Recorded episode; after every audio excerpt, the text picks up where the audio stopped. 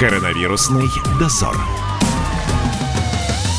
Всем привет, меня зовут Юрий Кораблев. Я ведущий московского выпуска программы «Коронавирусный дозор». Но российские регионы тоже ушли на карантин в изоляцию.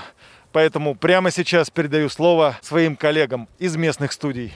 Всем привет, на связи город Екатеринбург, и мы вышли в центр нашего города на улицу Вайнера, чтобы пообщаться с горожанами и спросить, почему они не сидят дома. Здрасте, вот скажите, что люди делают на улице? Сейчас вроде как все дома должны сидеть. Да, в магазин ходила. А вы вот единственная в маске из тех, с кем мне удалось пообщаться. Я иду, вроде бы все в масках.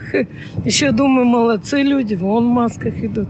Ну, а процентов, наверное, 30 от силы, остальные, вот смотрите, все без масок. Ну, глупые люди, глупые. Их не заставишь. Им очки, и маска, и все. Да, а сколько вам лет?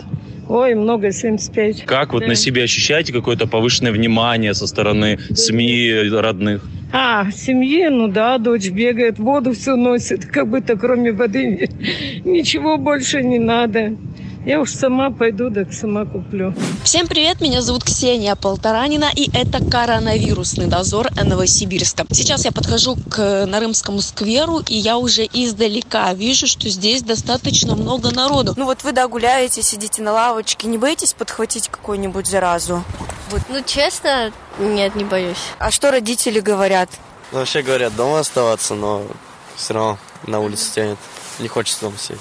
Вот вы скажите, как вот, вот будете выходить Вот на сейчас улицу? мы пойдем в магазины, затаримся и постараемся не выходить на улице. С детьми, конечно, этого придерживаться, потому что, ну, дети в таком подростковом возрасте активность им и свежий воздух категорически нужна, а на балконе так и не побегаешь. Не знаю, что будем делать. Ну, максимум в одиночку во дворе гулять. Вы будете соблюдать меры предосторожности. Конечно, это же отражается на всех сферах ну, жизни. Лучше, наверное, недельку посидеть, чем потом месяц все болеть. Все равно тяжело дома сидеть. Вот чем вообще заниматься можно? Уборкой, самообразованием, читать книжки, заниматься какой-то физкультурой лечебной, гимнастикой. А вы вот ну, не боитесь, что вот все-таки инфекция ходит? Ну, мы тут рядом живем, во-первых, да. И поэтому мы вот буквально дома до парка стараемся ни с кем не контактировать, вот как бы вот сами. И чуть-чуть погуляли домой. Да и бояться-то смысла нету. Потому что хоть бойся, хоть не бойся, на вирус это никак не повлияет. Меры предосторожности и все.